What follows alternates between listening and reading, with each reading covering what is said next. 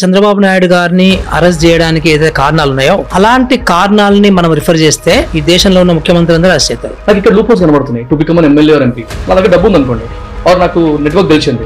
డైరెక్ట్గా నేను కంటెస్ట్ చేస్తా ఒక కార్పొరేటర్ అయితే తర్వాత ఎమ్మెల్యే అయితానో తర్వాత ఇంకేమైనా అయితానో. డబ్బు ఉంటే ఈజీ పాత్ పోస్ట్ గ్రాడ్యుయేట్ ఎమ్మెల్యేలు ఉన్నారు. వాళ్ళు విత్ ఐదు సంవత్సరాల్లో ఐదు వందలు కూడా సంపాదిస్తున్నారు Hmm. ఈ రోజు మొత్తం పొలిటికల్ డామినేషన్ తోని ఐఏఎస్ ఆఫీసర్ని ఒక టూల్స్ లాగా వాడుతున్నారు అంటే ఇప్పుడు మరి ఎడ్యుకేషన్ ఏమన్నా లేను సో దట్ ఈస్ ఇండియా ప్రజలు కూడా ఒప్పేసుకుంటుంది. ఏ మురళీ సార్ ఊరికే కరప్షన్ గురించి మాట్లాడతారు ఏ అన్ని చోట్ల ఉంది కరప్షన్ కానీ మరి మరి మన ఎమ్మెల్యేలు కరప్షన్ చేస్తారు మన ఆఫీసర్లు కరప్షన్ చేస్తారు.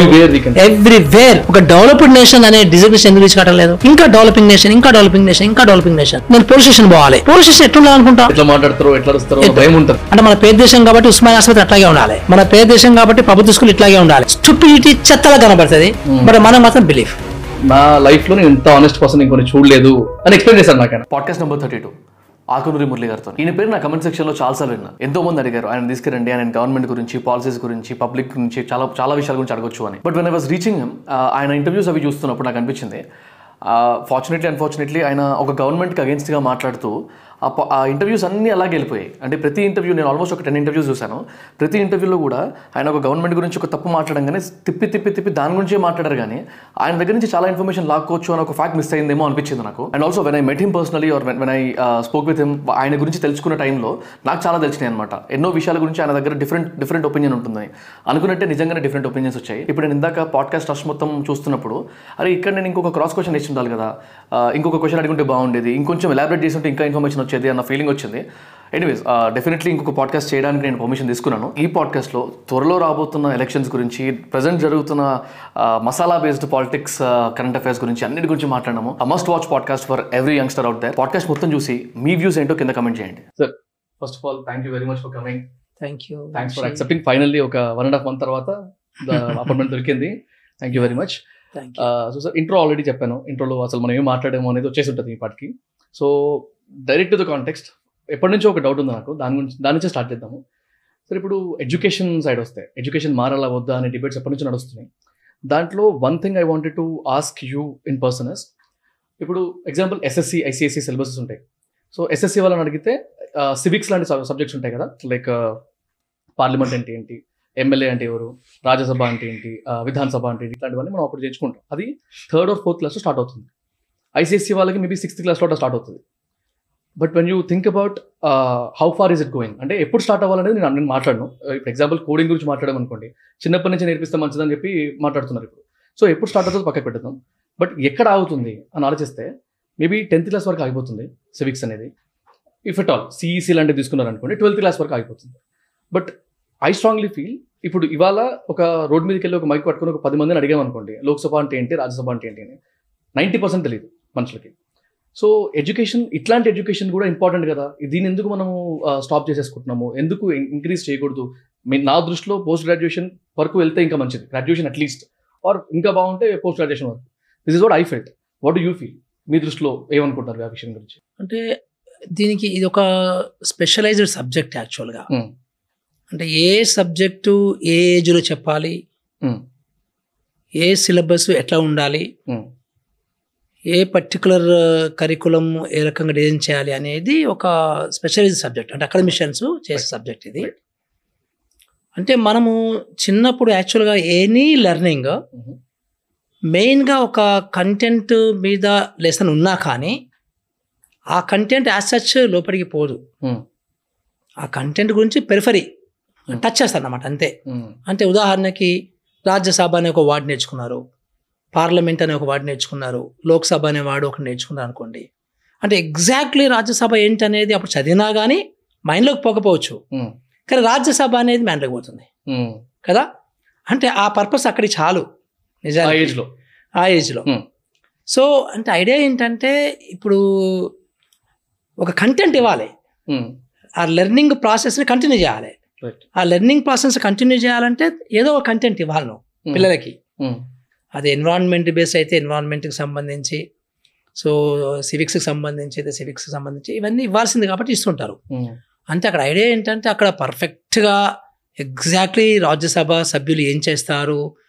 రాజ్యసభ అంటే ఏంటి? ఎంతమంది ఉంటారు? దానికి ఎలిజిబిలిటీ క్రైటీరియా ఏంటి? అని చెప్పకపోయినా కానీ సో అలాంటి ఒక ఇన్స్టిట్యూషన్ ఉంటుంది. ఉమ్, అనేది మైండ్లోకి వచ్చేస్తే I think that will be used Hmm. In his life time whenever it comes okay for use అనమాట అట్లా so not to bother about too in detail about a content నా ఉద్దేశంలో? ఎందుకంటే నేను సివిల్ ఇంజనీరింగ్ చదువుకున్నాను. సివిల్ ఇంజనీరింగ్లో ఎంత subject ఉంటుందంటే ఉదాహరణకి రోడ్స్ ఎట్లా నిర్మించాలి దగ్గర నుంచి మొదలుపెట్టి ఎయిర్పోర్ట్స్ ఎట్లా కట్టాలి షిప్ యార్డ్స్ ఎట్లా కట్టాలి ఎయిర్పోర్ట్స్లో ఉన్నట్టు హ్యాంగర్స్ ఎట్లా కట్టాలి ఉమ్, రైల్వేస్ ఎట్లా కట్టాలి? ఇవన్నీ ఉంటాయి? ఉమ్, ఇరిగేషన్ డ్యామ్స్ ఎట్లా కట్టాలి? ఇరిగేషన్ ట్యాంక్స్ ఎట్లా కట్టాలి? బిల్డింగ్స్ ఎట్లా కట్టాలి? ఇవన్నీ ఉంటాయి? ఇట్ డజంట్ మీన్ దట్ ఇవన్నీ మేము వాడతామని కాదు. ఉమ్, కానీ ఒక్కొక్కసారి ఇవన్నీ కూడా క్రాస్ అవుతుంటాయి సబ్జెక్ట్స్. సో నాకు అది భలే ఉపయోగపడింది యాజ్ అడ్మినిస్ట్రేటర్గా అఫ్ కోర్స్ బట్ అదర్వైజ్ నేను ఇంజనీర్ కూడా పనిచేశాను. Hmm. ఇంజనీర్గా పనిచేసినప్పుడు ఎట్లా ఉంటుందంటే ఇది రోడ్స్ అండ్ బిల్డింగ్స్ డిపార్ట్మెంట్ ఉంది అనుకోండి. రోడ్స్ డిపార్ట్మెంట్ ఉన్నప్పుడు అంటే రోడ్స్కి మాత్రమే లైఫ్ అంతా అయిపోతుంది అక్కడికే. కానీ మరి మిగతా చదివినవన్నీ ఏమవుతాయి. వేస్ట్ అవుతాయా? అంటే వేస్ట్ కావు. ఎక్కడో దగ్గర యూజ్ అవుతాయి. హండ్రెడ్ పర్సెంట్ యూజ్ అవుతాయి. ఒక రోడ్ సంబంధించింది maybe I think that person needs ఒక రైల్వే క్రాస్ క్రాసింగ్ని క్రాస్ చేయాలి road. Then he has to correspond with railways department అప్పుడు ఆ బేసిక్స్ టచ్ అవుతాయి. సో అట్లా రకరకాలుగా like irrigation so suddenly you will be taken in to deputation to irrigation department. Though you are from roads and buildings so అక్కడ నీకు ఉపయోగపడుతుంది సడన్గా or you have join as administrator so అడ్మినిస్ట్రేటర్గా అయితే నేను అన్ని లెఫ్ట్ అండ్ రైట్ అన్ని వాడుకున్నాను. టోటల్గా so అందుకనే మనము పెద్దగా కంటెంట్ గురించి ఇన్ డీటెయిల్గా అనే దాని కంటే కూడా పిల్లలకి ఇవన్నీ టర్మినాలజీని ఇంట్రడ్యూస్ చేసినట్టు అనమాట అన్నీ కూడా చిన్నప్పుడు. దట్స్ ఆ ఏజ్ వరకు ఓకే బట్ తర్వాత ఎప్పటి వరకు వెళ్తే బాగుంటుందని నా ఉద్దేశం. ఎక్కడ వరకు వెళ్తే మంచిది? It all depends it all depends అంటే ఇప్పుడు మీకు ఉదాహరణకి ఇంత చదువుకుంటాం మనం చిన్నప్పుడు. దాని తర్వాత ఇంటర్మీడియట్లో ఇంత అవుతుంది. Hmm. దాని తర్వాత డిగ్రీలో తగ్గుతుంది. ఉమ్, అంటే ఫోకస్ ఎక్కువ అవుతుంది అనమాట పీజీలో ఇంకా తగ్గుతుంది.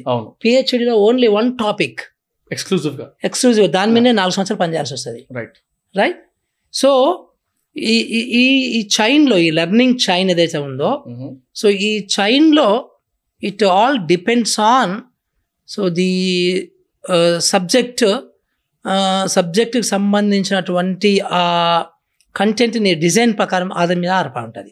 So not to worry about that part actually it's not an issue at all okay okay so what I was feeling is like ఇప్పుడు పాలిటిక్స్ uh, విషయంలో వస్తే అదే ఎలక్షన్స్ అలాంటివి దగ్గరికి వస్తున్నప్పుడు ఎలాంటి వాళ్ళకి ఓట్ చేస్తే ఇట్లాంటివి హెల్ప్ అవుతాయి అనే ఆలోచనలో చూస్తే ఎంపీకి ఎమ్మెల్యేకి చాలా మంది తేడా తెలియక రెండింటికి సేమ్ పార్టీకి వేయడము ఇట్లాంటి రీసెంట్గా జేపీ గారితో మాట్లాడినప్పుడు కూడా even he raise the same concern అలాంటి వాటికి maybe solution is teaching teaching about the importance of each and every departments or each and every portfolios before only is what I thought because every random person should know about this is what my intention is అందుకని ఆ అనమాట yeah yeah yeah. ఇప్పుడు మీకు చూడండి ఒక MLA contest చేస్తున్నాడు. ఆ రాజకీయాల్లో ఉన్నాడు పాలిటిక్స్ ఆయన యొక్క లైఫ్ ఆబ్జెక్టివ్ ఎమ్మెల్యే కావాలని. ఆయన అసలు బయాలజీ బయాలజీ చదివి ఉంటాడు ఇంటర్మీడియట్ వరకు. ఓకే. అసలు ఆయనకి సివిక్స్లో రెండు పది మార్కులు వచ్చి ఉంటాయి. అనుకుందాం అప్ టు టెన్త్లో సోషల్ స్టడీస్లో తక్కువ మార్కులు వచ్చి ఉంటాయి. కానీ when he has shown the interest towards Right. Politics ఆ టువర్డ్స్ దిస్ ఎమ్మెల్యేగిరి దెన్ మొత్తం దాన్ని ఆపోసన పడతాడు. మొత్తం కూడా. ఎమ్మెల్యే అంటే ఏంటి? ఎట్లా గెలవాలి? అంత కూడా. అప్పుడు ఆయనకి ఇంకెవరు టీచరు ఆయన సొంతంగా నేర్చుకుంటాడు. అన్నీ నేర్చుకుంటాడు. మొత్తం కూడా. అసలు యాక్చువల్గా మనకంటే అంటే ఒక సోషల్ స్టూడెంట్ కంటే ఒక పొలిటికల్ సైన్స్ స్టూడెంట్ కంటే కూడా ఎక్కువ నేర్చుకుంటాడు. ఇప్పుడు. మనకు ఒక సగటు ఎమ్మెల్యే చూడండి ఒక రెండు టర్మ్స్ చేసే ఎమ్మెల్యే ఆయన ముందు నువ్వు పొలిటికల్ సైన్స్ ఏం మాట్లాడతావు? ఒక ఉస్మాన్ యూనివర్సిటీలో ఎంఏ పొలిటికల్ సైన్స్ చేసిన పిల్లగాడికి సో ఒక సీజన్ ఎమ్మెల్యేకి ఎంత తేడా ఉంటుంది? కదా? సో అంటే ఇవన్నీ కూడా ఏంటంటే ఈ మనము లైఫ్ ఈజ్ డిఫరెంట్ లైఫ్లో ఆ అనుభవాన్ని వాడుకుంటూ వెళ్తాం కదా మనము. సో ఆ ప్రాసెస్లో లెర్నింగ్ భయంకరంగా ఉంటుంది. చాలా భయంకరంగా ఎక్స్పీరియన్సెస్ ఎస్ అక్కడ ఎక్కువ లెర్నింగ్ ఉంటుంది. సో ఇదన్నీ ఫౌండేషన్స్ అన్నమాట ఈ లెర్నింగ్స్ అన్ని కూడా. Just the foundation. But you have to build super structure on that అప్పుడు మీకు ఈ ఫౌండేషన్ ఉపయోగపడుతుంది. సో ఇప్పుడు ప్రాక్టికాలిటీ గురించి టాపిక్ వచ్చింది కాబట్టి ఇఫ్ ఇఫ్ ఇన్ కేస్ నేను నా పేరు వంశీ. నేను ఎగ్జాంపుల్ ఫర్ సపోజ్ నేను ఒక బయాలజీ స్టూడెంట్ మీరు ఇందాక అన్నట్టు. అండ్ బయాలజీ అయిపోయిన తర్వాత ఎంబీబీఎస్ చేద్దాం అనుకున్నా కుదరలేదు. ఆర్ఎంపీతో ఆపుకున్నా. ఆర్ఎంపీ నేను ఒక ఆర్ఎంపీ డాక్టర్ని కానీ నాకు సడన్గా ఏదో అయింది. సొసైటీకి నేను హెల్ప్ చేయాలనుకుంటున్నా. ఈ సిచ్యువేషన్లో నాకు రెండు వేస్ కనబడుతున్నాయి. ఒకటి one way is like proper professional అంటే యూపీఎస్సీ సైడ్ సివిల్స్ కంప్లీట్ చేసుకొని రెగ్యులర్ బ్యూరోక్రాట్స్ ఎట్లయితే ఉంటారో ఆ ప్రాసెస్ అంతా కంప్లీట్ చేసుకొని at the age of thirty thirty five years నానా కష్టాలు పడి ప్రాపర్గా హార్డ్ వర్క్ చేసి ఒక సివిల్ సర్వెంట్ అయ్యి ఒక ఒక ఎమ్మెల్యే ఎంపీ ఎంపీ కిందనో లేకపోతే whatever the portfolio I get ఆ రెస్పాన్సిబిలిటీకి వెళ్ళి సొసైటీకి హెల్ప్ చేసే బాధ్యత ఒక వే ఒకటి. ఇంకో వే ఏంటంటే అక్కడో ఇక్కడ అప్పో సొప్పో చేసి లేకపోతే నా దగ్గర ఉన్న డబ్బుల్ని కాల్చుకుంటూ అక్కడ ఇక్కడ ఖర్చు పెట్టి స్ట్రైట్ దారిలోనో తప్పు దారిలోనో లాస్ట్కి ఒక ఎంపీ ప్రాపర్ విజన్తోనే. నేను ఖచ్చితంగా సొసైటీకి హెల్ప్ చేస్తాను కానీ ఏ వే ఉంది? ఏ లూప్ హోల్స్ ఎత్తుకుంటూ ఎత్తుకుంటూ వెళ్ళిపోతా. వెళ్ళిపోయి నేను ఒక ఎంపీనో ఎమ్మెల్యేనో అవుతా అట్లా అయిన తర్వాత నేను సొసైటీకి హెల్ప్ చేస్తాను థాట్లో నేను ఉంటాను ఈ రెండిట్లో what you feel which is better ఈ ఈ పొజిషన్లో ఈ టైంలో.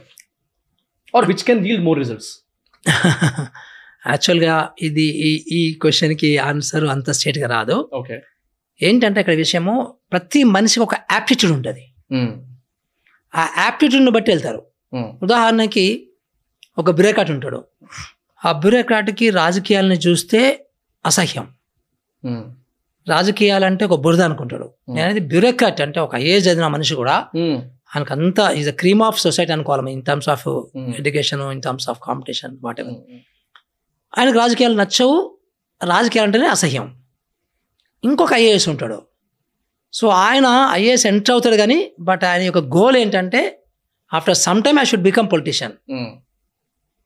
అంటే ఇవన్నీ కూడా నేను చెప్పేది ఏంటంటే ఈవెన్ ఐఏఎస్ ట్రైనింగ్ అవుతున్నప్పుడు కూడా ఆ పిల్లలకు కూడా ఇలాంటి గోల్స్ ఉంటాయి. Different one eighty degrees. Change goals ఉంటాయి. అంటే అర్థం ఏంటి? అంటే యాప్టిట్యూడ్ అన్నమాట.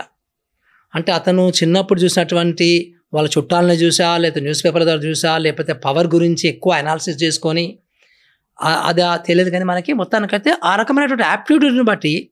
తెలుగులో యాప్టిట్యూడ్ అంటే ఏమంటారో నాకు తెలియదు గుర్తులేదు. పదము యాప్టిట్యూడ్ అంటే ఇది చేయాలని అనుకునే ఒక తత్వం. సో ఆ, రకంగా ఉంటుందా తప్ప నేను ఆ గోల్కి రీచ్ కావడానికి నేను ఈ రూట్ పోవాలా ఆ రూట్ పోవాలంటే అట్లా ఉండదు. నువ్వు. నిజానికి ఒక ఐఏఎస్ ఆఫీసర్గా కూడా బ్రహ్మాండమైన సర్వీస్ చేయొచ్చు. ఒక పొలిటీషియన్ కూడా బ్రహ్మాండంగా సర్వీస్ చేయొచ్చు. రెండు ఈక్వల్ చేయొచ్చు. అంటే ఇప్పుడిప్పుడు మరీ పొలిటీషియన్స్ టూ మచ్ డామినేషన్ అయిపోయి టూ మచ్ సెల్ఫిష్గా అయిపోయి టూ మచ్ పవర్ మంగరింగ్ అయిపోయి ఐఏఎస్ని డిఫరెంట్గా చూస్తున్నారు కానీ ఒక ఇరవై సంవత్సరాల క్రితం ఒక పదిహేను సంవత్సరాల క్రితం or before Telangana IAS officers use to enjoy equal power ఒక మంత్రికి ఐఏఎస్ ఆఫీసర్కి ఈక్వల్ పవర్స్ లాగా ఎంజాయ్ అనుకునే వాళ్ళు. అంటే ఈయన రోజులు ఏం చేయాలి ఈయన రోజులు ఏం చేయాలి. సో ఇద్దరు కలిస్తేనే ఆ పని జరుగుతుంది. ఒక పథకం అవుతుంది ఒక పథకం డిజైన్ అవుతుంది ప్రజలకు రీచ్ అవుతుంది అనేది ఇద్దరు అంటే ఫిఫ్టీ ఫిఫ్టీ ఉండేది. ఈ రోజు అట్లా లేదు. ఈ రోజు మొత్తం పొలిటికల్ డామినేషన్ తోని ఐఏఎస్ ఆఫీసర్ని ఒక టూల్స్ లాగా వాడుతున్నారు. అర్థమైంది అర్థమైంది. కదా? సో అంటే ఇప్పుడు ఇప్పుడు ఉండే మళ్ళీ యాప్టిట్యూడ్స్ మా ఇంకా మారిపోతుంటాయి అనమాట సో ఇప్పుడు అంటే ఇప్పుడు ఎవరిని చూసి నేర్చుకోవాలి? ఇప్పుడు మోర్ పవర్ ఇక్కడ ఉంది కాబట్టి పొలిటీషియన్స్ వెళ్ళిపోవాలనుకుంటారు. అని అనుకుంటారు. ఎగ్జాక్ట్లీ దీనికి అడగడానికి కూడా రీజన్ ఉంది సార్. ఇప్పుడు ఎగ్జాంపుల్ బీయింగ్ అన్ ఆంటర్ప్రినర్ నేను జనరల్గా ట్యాక్స్ కట్టేటప్పుడు కూడా ఎట్లా తక్కువ కట్టాలని ఆలోచిస్తాను అంటే నేను గవర్నమెంట్ మోసం చేస్తున్నావు అని ఆలోచించలేను. Basically tax evasion or tax emission or whatever whatever the term tax ఎగ్గొట్టడం I kind of so నేనేం చేస్తాను? లూప్ హోల్స్ ఎత్తుకుంటా ఓకే ఇది ఒక. లూప్ హోల్ ఉంది. So Correct. ట్యాక్స్ కట్టి తగ్గి Naturally. తప్పే. కానీ what what best can I do అనే థాట్లో నేను ఉంటా. But when I when I term about the politics or సమాజ సేవ కానీ లేకపోతే సొసైటీకి హెల్ప్ కానీ definitely I'm being paid for that if I'm civil servant I'll be paid even if I'm politician I'll be paid salary గురించి. నేను corruption గురించి మాట్లాడలేదు so I don't want to term about any politician any political party ఇది right sided ఎంజడా కాదు. ఒక side తీసుకెళ్దామని అసలు థాట్ ప్రాసెస్ లేదు. సో నేను ఓవరాల్ ఆలోచిస్తే నాకు ఇక్కడ లూపోస్ కనబడుతున్నాయి. To become an MLA or MP నాకు ఇక్కడ సివిల్ సర్వెంట్స్ కంటే కాకుండా నా దగ్గర డబ్బు ఉంది అనుకోండి ఆర్ నాకు నెట్వర్క్ తెలిసింది. లోపల కనబడుతుంది కదా అటు ఇటు వెళ్ళిపోయి డైరెక్ట్గా నేను కంటెస్ట్ చేస్తా ఒక కార్పొరేటర్ అయితే తర్వాత ఎమ్మెల్యేని అయితేనో తర్వాత ఇంకేమైనా అయితేనో నాకు స్కోప్ దొరుకుతుంది. సో ఇది ఇది ఈజీ పాత్ అనిపిస్తుంది కదా నాకు. డబ్బు ఉంటే ఈజీ పాత్ దట్స్ వాట్ డబ్బు. పలుకుబడి ఆర్ నెట్వర్క్ ఉంటే ఈజీ పాత్ అయిపోతుంది. So one pity thing what I feel is ఇప్పుడు ఇంత కష్టపడి ఇంత నాలెడ్జ్ పెంచుకొని ఒక ఐఏఎస్ ఆఫీసర్ వెళ్ళేసి నాన్ ఎడ్యుకేటెడ్ హిందీలో అంటారు అన్పడ్ అంటారు. లేకపోతే తెలుగులో చదువుకుని వాళ్ళు ఆర్ కంప్లీట్ డిగ్రీ క్వాలిఫికేషన్ లేదు కదా సార్ ఒక క్వాలిఫికేషన్ అంటూ లేదు. మనము డెబ్బై ఏళ్ళ కింద రాసిన కాన్స్టిట్యూషన్ కాన్స్టిట్యూషన్లో అమెండ్మెంట్స్ అవుతున్నాయి. అప్పట్లో లిటరసీ రేట్ చూస్తే సిక్స్టీన్ సెవెంటీన్ పర్సెంట్ ఉంది. అంటే nineteen forty seven nineteen forty not nineteen forty ఎయిట్లో ఇప్పుడు సెవెంటీ సెవెన్ పర్సెంట్ అయినాక కూడా అప్పటి రూల్స్ ఇప్పుడు ఫాలో అవుతున్నాం. అప్పటి కాన్స్టిట్యూషన్లో ఉన్న ప్రోటోకాల్స్ ప్రకారం ఇప్పుడు వెళ్తున్నాం. ఇప్పటికి కూడా ఎమ్మెల్యేకి ఎంపీకి ఒక స్పెసిఫిక్ క్వాలిఫికేషన్ ఉండాలని లేదు కదా. సో ఈ లూప్ హోల్స్ చూసినప్పుడు I don't understand which way should be even take అంటే ఫస్ట్ థింగ్ ఏంటంటే డబ్బున్న వాళ్ళకి పొలిటికల్గా అయ్యి పీక్ పొలిటిషియన్గా రీచ్ అయ్యి ఐఏఎస్ ఆఫీసర్స్ కూడా కమాండ్ చేసేంత సిచ్యువేషన్ పోవడం అనేది ఈజీ పాత్. ఒక ఐఏఎస్ కావడం అనేది చాలా కష్టం. ఎంత ఎంత కష్టం అంటే ఇట్స్ ఆల్మోస్ట్ ఇంపాసిబుల్ యాక్చువల్లీ ఎందుకంటే మన నలభై యాభై లక్షల మంది రాస్తే ఒక వంద మంది నూట యాభై మంది ఐఏఎస్ అవుతారు. అండ్ ఇట్స్ ఆల్మోస్ట్ ఇంపాసిబుల్ యాక్చువల్గా సో అది ఎవడు అంత కష్టపడే మనస్తత్వం ఉండి అంత కష్టపడే ఇది ఎవరు ఉండదు. తక్కువ వెరీ ఫ్యూ పీపుల్ కదా? ఇదే ఇదే ఉంటుంది. అంటే మీరు ఒక మాట అన్నారు ఏంటంటే కాన్స్టిట్యూషన్ అప్పుడు డెబ్బై ఐదు సంవత్సరాల క్రితం రాసింది వాట్ ఎవర్ కాన్స్టిట్యూషన్ అనేది ఏంటంటే బేసిక్స్ అవి. అంటే constitution is not like it's not like city planning మీరు సిటీ ప్లానింగ్ అంటే అప్పుడు for example the best example is Hyderabad. Hyderabad was designed for thirty thousand population originally originally now it is one crore population అందుకని అప్పుడు ఇప్పుడు అనే దానికి తేడా కనబడుతుంది. నీకు. కానీ- constitution not like that constitution are basics right అంటే ఉదాహరణకి అందరికీ సమాన అవకాశాలు ఉండాలి. ఒక ప్రభుత్వ ఉద్యోగాలు కావచ్చు ప్రభుత్వ వనరులు కావచ్చు. So citizen as a citizen of India అందరికీ సమాన అవకాశం ఉండాలి. ఈ పర్టికులర్ స్టేట్మెంట్ నైన్టీన్ ఫార్టీ ఎయిట్లో కరెక్టేనా కరెక్టే కదా? అవును సార్. ఇప్పుడు టూ థౌజండ్ ట్వంటీ త్రీలో కరెక్టేనా of course yes exactly so that is a constitution right right అందరికీ సమానమైన ఎడ్యుకేషన్ ఇవ్వాలి. అందరికీ నాణ్యమైన ఎడ్యుకేషన్ ఇవ్వాలి అనేది అప్పుడు ఎంత వ్యాలిడ్ ఇప్పుడు ఎంత వ్యాలిడ్ ఇప్పుడు ఎంత వ్యాలిడ్ అప్పుడు ఎంత వ్యాలిడ్. కదా? సో ఒక అందులో ఒక రాశారు ఒకటి ఒక మంచి ఆదేశ సూత్రాలు ఒకటి ఒక మంచి రాశారు బాబాసాహెబ్ అంబేద్కర్ గారు. ఏంటంటే దేశంలో సంపద కొంతమంది చేతులలోనే ఉండేటట్లు పాలసీస్ ఉండకూడదు అని రాశారు. అది అప్పుడు వర్తిస్తుంది? ఇప్పుడు వర్తిస్తుంది. ఇప్పుడు వర్తిస్తుంది. ఎప్పటికైనా. That is the constitution right so అట్లాగే కంపెనీ రూల్స్ ఉదాహరణకి. సో ప్రతి సంవత్సరం ఒకసారి ఆడిట్ చేయించుకోవాలి. అవును. అప్పుడు వర్తిస్తుంది? ఇప్పుడు వర్తిస్తుంది. దట్ ఇస్ ద కాన్స్టిట్యూషన్ అవి లేకపోతే ఇంకా చెడు అయిపోతుంది సో నేను ఏమంటాను అంటే constitution is the basic thing ఉదాహరణకి మనదంటే డెబ్బై ఐదు సంవత్సరాలది. ఇంకా మరి అమెరికా అయితే ఇంకా మూడు వందల సంవత్సరాలు నాలుగు వందల సంవత్సరాల కాన్స్టిట్యూషన్ కదా. సో కాన్స్టిట్యూషన్ అనేది it never says like city planning లాగా ఇప్పుడు నీకు యాభై ఫ్లై- ఫ్లైఓవర్లు కట్టాలి ఇప్పుడు ఇరవై ఫ్లైఓవర్లు కట్టాలి ఇప్పుడు రింగ్ రోడ్ కట్టాలి అట్లా చెప్పదు కాన్స్టిట్యూషన్. కదా? So there is a difference but example is very nice అయితే నా పాయింట్ ఏంటంటే యా డెఫినెట్లీ ఇప్పుడు రైట్ టు ఈక్వాలిటీ కానీ రైట్ టు స్పీచ్ కానీ ఇట్లాంటివన్నీ డెఫినెట్లీ మేక్ సెన్స్ ఇప్పుడు అప్పుడు అప్పుడు అంతే ఇప్పుడు అంతే ఉండాలి. కాకపోతే when it comes to the vertical power authority ఇలాంటి వాటి గురించి మాట్లాడినప్పుడు డూ యూ ఫీల్ నా నాకు అనిపిస్తుంది but still I wanted to get get corrected because నా నా దృష్టిలో ఉన్న దాని ప్రకారం మాట్లాడతాను. సో పాడ్కాస్ట్లో కూడా అదే ప్రతి పాడ్కాస్ట్లో అదే వేస్తా నేను అనుకుంటుంది చెప్పి దాని మీద ఒపీనియన్స్ తీసుకుంటా so what I'm thinking is maybe ఇప్పుడు ఎగ్జాంపుల్ నేను ఒకటి మొన్న I was actually going through the protocols and all ఒక ఎమ్మెల్యే కానీ ఒక ఎంపీ కానీ లేకపోతే whoever the power of authority has whoever whoever the person is సెషన్స్కి attend అయితే రోజుకి థౌసండ్ రూపీస్ అలవెన్స్ వస్తుందంట ఒక ఎంపీకి ఎమ్మెల్యేకి మై క్వశ్చన్ ఇస్ ఓకే ఇప్పుడు కాలేజెస్ చూసుకుందాం. కాలేజెస్కి కంపేర్ చేస్తే ఒక స్టూడెంట్ కాలేజ్కి రాకపోతే అటెండెన్స్ మెయింటైన్ చేయకపోతే కండనేషన్ లాంటివి పనిష్మెంట్స్ ఉంటాయి. రెగ్యులర్గా వచ్చారనుకోండి ఎలిజిబిలిటీ క్రైటీరియా దాటాడు కాబట్టి ఈజీ పాస్ ఉంటుంది. మన కంప్లీట్ అయిపోతుంది ఎగ్జామ్కి హాల్ టికెట్ వచ్చేస్తుంది ఇప్పుడు ఇక్కడ అలవెన్స్ ఇచ్చినప్పుడు వచ్చినప్పుడు రానప్పుడు ఏమైనా కరెక్షన్స్ ఉంటాయా? ఏముండవు. ఎగ్జాక్ట్లీ ఒక ఎమ్మెల్యే కానీ ఒక ఎంపీ కానీ మొత్తానికి రాకపోయినా ఏం కాదు. ఎగ్జాక్ట్లీ సో ఆయన he will not become disable అదే సార్ నాకు అర్థం కాని విషయం ఏంటంటే ఇప్పుడు మారాలా వద్దా? అంటే విషయం ఏంటంటే ఇక్కడ యాక్చువల్గా మనము చాలా విషయాలకు సంబంధించి ఒక రూట్ కాజ్ ఏంటంటే. మన యొక్క కల్చర్. బేసికలీ మన కల్చర్ ఈజ్ మన culture is not very positive culture to be frank with you అంటే అన్ని సిస్టమేటిక్గా జరగాలి. అన్నిటికీ మన సత్యమేవ జయతి అని రాసుకున్నాం కానీ బట్ దాని ప్రిన్సిపల్స్ ఆ ప్రిన్సిపల్ మనం ఫాలో కాము. ఫాలో కాము సో రాజ్యాంగాన్ని రాజ్యాంగ స్ఫూర్తి ద్వారా ప్రభుత్వాలు నడపాలి ప్రభుత్వ పాలసీలు చేయాలి చట్టాలు చేయాలంటాం కదా. అవి జరగవు అట్లా అట్లాగే ఒక చట్టము మనమే చట్టాన్ని పాస్ చేస్తాము ఆ చట్టం ద్వారా ఇంప్లిమెంటేషన్ మళ్ళీ చేయం గవర్నమెంట్ చేయము. అంటే అదే ఎంపీలు అదే ఎమ్మెల్యేలు మా ఐఏఎస్ ఆఫీసర్లకి గవర్నమెంట్ ఆఫీసర్స్కి పొలిటీషియన్స్ పడింది అక్కడే. వాళ్ళే ఒక పాలసీ చేస్తారు మళ్ళీ ఆ పాలసీని తూట్టుపడాలి అంటారు మనం ఆ తూట్టుపడిచేట్టు నువ్వే పాలసీ చేసుకోవచ్చు కదా నాతో ఏం చేస్తావు తప్పులు? కదా? ఉదాహరణకి బిల్డింగ్ ఇదే సిటీ ప్లానింగ్ పాలసీ ఉంది మళ్ళీ అగైన్ ఫర్ ఎగ్జాంపుల్. సో నీకు ఒక పెద్ద బిల్డింగ్ కడుతున్నాడు ఒక అతను సో ఆ బిల్డింగ్కి సంబంధించినటువంటి ఆ- డిస్టెన్సెస్ ఉంటాయి కదా? ఆఫ్ సైడ్స్ అంటాం కదా? Hmm. ముందు ఇంత వదలాలి పక్కన ఇంత వదలాలి. సో ఇంతకంటే ఎక్కువ కట్టొద్దు పొడుగు ఇంతకంటే ఎక్కువ ఉండదు హైట్ ఇంతకంటే ఎక్కువ ఉండదు కడతాం కదా? అదంతా కూడా ఏంటి? అది మున్సిపల్ చట్టం అది. సో బిల్డింగ్ చట్టం అవును. అది. అది ఎవరు పాస్ చేశారు? గవర్నమెంట్ పాస్ కాదు మెంబర్ ఆఫ్. అసెంబ్లీ అంటే అసెంబ్లీ ఎమ్మెల్యేస్ చట్టం చేశారు అది Right. ఉదాహరణకి Hmm. చేశారు. మళ్ళీ అదే ఎమ్మెల్యే ఇప్పుడు దాన్ని ఇంప్లిమెంట్ చేసే కమిషనర్ జిహెచ్ఎంసీ ఉండనుకోండి మళ్ళీ ఆయన మీద ఒత్తిడి తీసుకొస్తాడు. ఇది మావాడు కాబట్టి నువ్వు దీన్ని నువ్వు చూడిసి చూడనట్టు అంటాడు. అంటే నువ్వే పాలసీ చేస్తావు ఆ పాలసీ ఇంప్లిమెంట్ చేసే ఐఏఎస్ ఆఫీసర్ని మళ్ళీ నువ్వు ఇన్ఫ్లుయెన్స్ చేస్తావు. నువ్వు అతను ఇన్ఫ్లుయెన్స్ చేయకపో అతను నువ్వు చేయకపోతే నువ్వు చెడ్డ అని చెప్పేసి అని తీసేస్తావు. So this is what I'm saying I'm referring about the culture right అదే నీకు యూరోప్లో ఇలాంటివి జరగవు. జపాన్లో ఇలాంటివి జరగవు. రైట్ సో ఇప్పుడు ఇక్కడ నీకు కరప్షన్ అనేది చూడండి ఒక విధానం కరప్షన్ చేయకూడదు కదా చట్టం ఉంది కదా. కానీ మరి మరి మన ఎమ్మెల్యేలు కరప్షన్ చేస్తారు మన ఆఫీసర్లు కరప్షన్ చేస్తారు.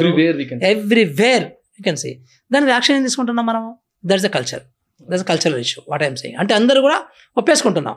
సో లాస్ట్కి ఎలా అయిపోయిందంటే ప్రజలు కూడా ఒప్పేసుకుంటున్నారు ఏ మురళి సార్ ఊరికే కరప్షన్ గురించి మాట్లాడతాడు. ఏ అన్ని చోట్ల ఉంది కరప్షన్ ఈయన తిక్క ఈయన కొంచెం చాదస్తం ఎక్కువ ఉంది అని అనుకుంటారు. అంటే అంటే ఈ రకంగా కల్చరల్గా మనం మారిపోతున్నాం. సో అట్లా ఇప్పుడు మనకి ఇంకొక కల్చర్ ఏంటంటే దరిద్రపు కల్చర్ ఏంటంటే అందరూ సమానంగా ఉండొద్దు.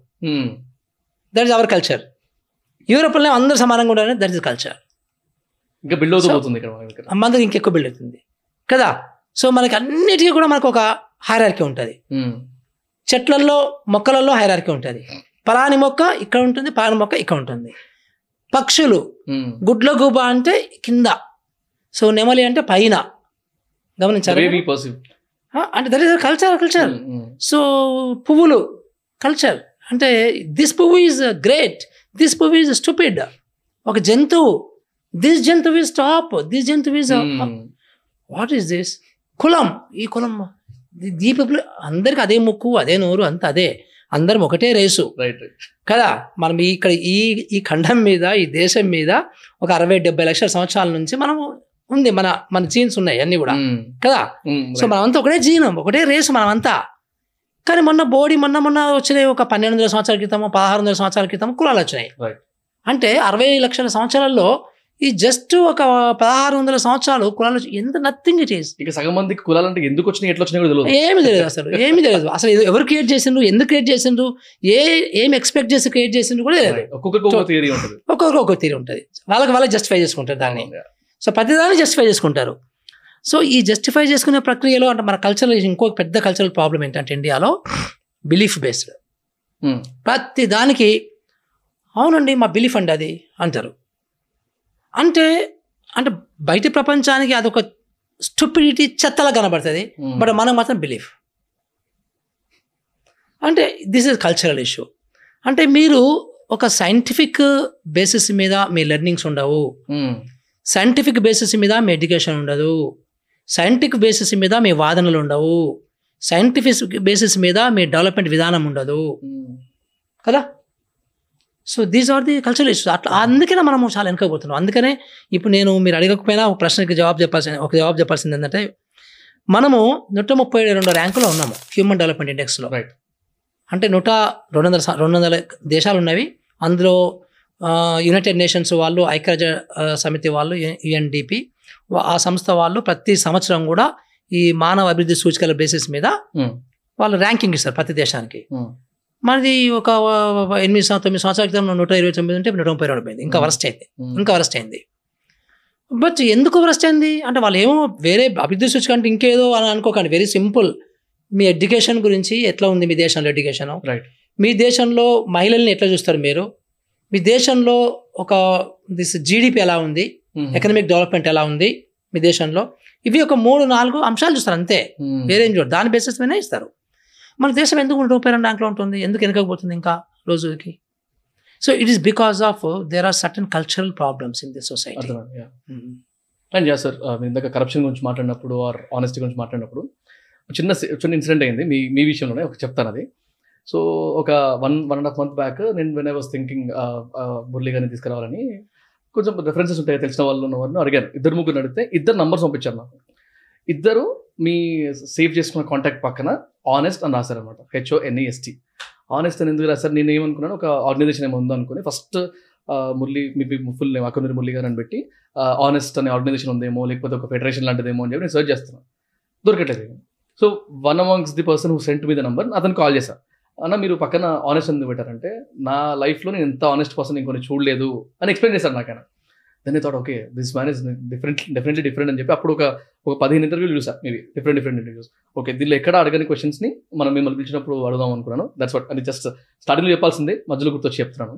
So again sir thank you thank you ఇందాక మాట్లాడిన క్వశ్చన్లో కొంచెం సైడ్ ట్రాక్ అయింది అనిపించింది నాకు. సో ఇప్పుడు కాన్స్టిట్యూషన్లో ఎలక్షన్స్ గురించి కానీ లేకపోతే authority eligibility of the MLAs MPs or peoples persons ఎవరైతే ఉంటారో వాళ్ళ గురించి రూల్స్ మారాల్సిన అవసరం ఉందా లేదా అని ఒక క్వశ్చన్ నేను అడిగితే what would be your straight answer అవసరం లేదు. అవసరం లేదు. మార్చ మార్చిన అవసరం లేదు మార్చాల్సిన అవసరం లేదు. ఓకే ఎందుకంటే democracy democracy for the people by the people కదా. అంటే బేసికల్లీ ఒక ప్రజాప్రతినిధి ఉండాలి అక్కడ. పార్లమెంట్లో ఉండాలి. అంటే మన ప్రాంతానికి సంబంధించిన ప్రజాప్రతినిధి ఉండాలి. రైట్ ఆ రకంగా దేశంలో ఉన్నటువంటి నూట నలభై కోట్లకు సంబంధించినటువంటి ప్రజాప్రతినిధులు ఉండాలి అక్కడ. సింపుల్ లాజిక్ ఓకే సో వాళ్ళు విధానాలు చేయాలి. విధానాలు రైట్ తయారు చేసుకోవాలి ఆమోదించాలి. కదా? సో అది ఎప్పటికీ మారదు మీకు. అవును. ఎప్పటికీ మారదు. ప్రజాస్వామ్యం అంటే ప్రోటోకాల్స్ గురించి మాట్లాడలేదు. ఎలిజిబిలిటీ ఆఫ్ పర్సన్ అంటే ఎడ్యుకేషన్ క్వాలిఫికేషన్ లాంటివి అలాంటి వాటి గురించి అంటే ఎడ్యుకేషన్ అంటే యాక్చువల్గా చాలా మంది పాపం యూత్ కన్ఫ్యూజ్ అవుతున్నారు ఇక్కడ. ఏంటంటే Hmm. ఎడ్యుకేషన్ ఉంటే హానెస్టీ ఉంటుంది. ఎడ్యుకేషన్ లేకపోతే వాళ్ళకి హానెస్టీ ఉండదు Hmm. అనేది ఒక రాంగ్ నోషన్లో ఉన్నారు. అసలు ఈ దేశంలో ఎడ్యుకేషన్కి హానెస్టీకి సంబంధం లేదు. ఎడ్యుకేషన్కి నిజాయితీకి సంబంధం లేదు. ఎక్కడ కూడా అంటే ఈ దేశంలో మరీ ఎక్కువ. అంటే చాలా మంది ఏమనుకుంటారంటే ఎడ్యుకేషన్ లేదు కాబట్టి వీళ్ళంతా నిజాయితీ పనులు కాదు వీళ్ళంతా కూడా చెత్త పనులు చేస్తుంటారు అని అనుకుంటున్నారు. కానీ మీరు చాలా జాగ్రత్తగా అనాలిసిస్ చేస్తే మీకు ఎడ్యుకేషన్ చేసే ఎడ్యుకేషన్ బాగా చదువుకొని వచ్చిన వాళ్ళు కూడా ఫారెన్లో చదువుకున్న వాళ్ళు పిహెచ్డి చేసిన వాళ్ళు కూడా భయంకరమైన అవినీతి పనులు ఉన్నారు. ఉన్నారు కదా? అట్లాగే నీకు ఒక మంచి ఎగ్జాంపుల్ చెప్పాలనుకుంటే మన ఇల్లెందు ఎమ్మెల్యే గారు. ఏం పేరు ఆయన పేరు? మన అయ్యో వాళ్ళ కూతురు అనురాధ పోటీ చేస్తుంది కదా ఇప్పుడు. ఓకే. ఆయన ఐదు సంవత్సరాలు ఎమ్మెల్యేగా ఎన్నికయ్యాడు. ఆయన గ్రాడ్యుయేట్ కూడా కాదు. మేబీ టెన్త్ చదువుకుని ఉంటాడు మరి ఆయన ఎంత నిజాయితీ పాడుగా ఉన్నాడు ఇప్పటికి కూడా ఇప్పటికి కూడా ఆయన ఆటోలో పోతుంటాడు బస్సులలో పోతుంటాడు. అదే మరి మనకు ఇప్పుడు- ఇప్పుడు- ఇప్పుడున్నటువంటి పోస్ట్ గ్రాడ్యుయేట్ ఎమ్మెల్యేలు ఉన్నారు వాడు వితిన్ ఐదు సంవత్సరాల్లో ఐదు వందలు కూడా సంపాదిస్తున్నాడు. అంటే ఎట్లా లింక్ అవుతుంది ఇది? దానికి దీనికి? కదా? సో తప్పది. అంటే అందుకని ఎలిజిబిలిటీ మార్చాల్సిన అవసరమే లేదు. ఇప్పుడు యాక్చువల్గా నైన్టీన్ ఫార్టీస్లో ఫిఫ్టీస్లో సిక్స్టీస్లో అప్పుడు లిటరసీ తక్కువ ఉంది కాబట్టి అందరు కూడా ఎంపీలు ఎమ్మెల్యేలు కూడా ఈవెన్ ఇల్లిటరసీ అంటే చదువుకోని వాళ్ళు నిరక్షరాస్యులు కూడా అయిండ్రు ఒప్పుకుంటాయన. కానీ ఇప్పుడు అలాంటిది లేదు. డెఫినెట్గా అందరూ కూడా ఇంటర్మీడియట్ కన్నా చదువుతున్నారు. ఇప్పుడు మీరు ఇప్పుడు ఉదాహరణకి మన ఇప్పుడు ఉన్నటువంటి అసెంబ్లీలో మీరు చూస్తే ఒక్కరు కూడా మీకు ఇల్లిటరేట్ ఇల్లిటరేట్ కనబడదు కదా. ఒక్కరు కూడా ఇల్లిటరేట్ సో ఇప్పుడు మల్లారెడ్డి కూడా మనం ఇల్లిటరేట్ అనలేము మనం. ఆయన ఆయన ఎడ్యుకేషన్ ఎంతో నాకు తెలియదు కానీ బట్ ఆయన ఇప్పుడు ఎడ్యుకేషన్స్ అయిపోయాడు. ఆయన ఆయన క్లెయిమ్ చేసుకుంటుండే. ఎందుకంటే ఆయన బ్రహ్మాండమైనటువంటి కాలేజీలు పెడుతున్నాడు. ఆయన బిజినెస్ అయిపోయాడు. ఇప్పుడు ఆయన బిజినెస్ మా బిజినెస్ మ్యాన్ ఆడు. ఎడ్యుకేషన్స్ అంటాడు ఆయనకి ఆయన. కదా? సో అందుకని ఇప్పుడు నువ్వు ఆయన కూడా నువ్వు ఏ రకంగా పెడతావో తెలియదు మనకి. సో అందుకనే ఇప్పుడున్నటువంటి అసెంబ్లీలో కానీ ఇప్పుడున్నటువంటి పార్లమెంట్ అక్కడ కానీ నాకు సంబంధం లేదు. Hmm. తర్వాత ఇంకొక విషయం చెప్పాల్సింది మీకు ఏంటంటే బనారస్ యూనివర్సిటీలో Hmm. అంత పెద్ద ఏన్షియంట్ యూనివర్సిటీ చాలా పాత యూనివర్సిటీ అక్కడ మంత్రాలకు సంబంధించినటువంటి కోర్సు పెట్టారు. మంత్రాలు. మంత్రం అంటే మామూలుగా మనకు మంత్రగాళ్ళు ఉంటారు కదా?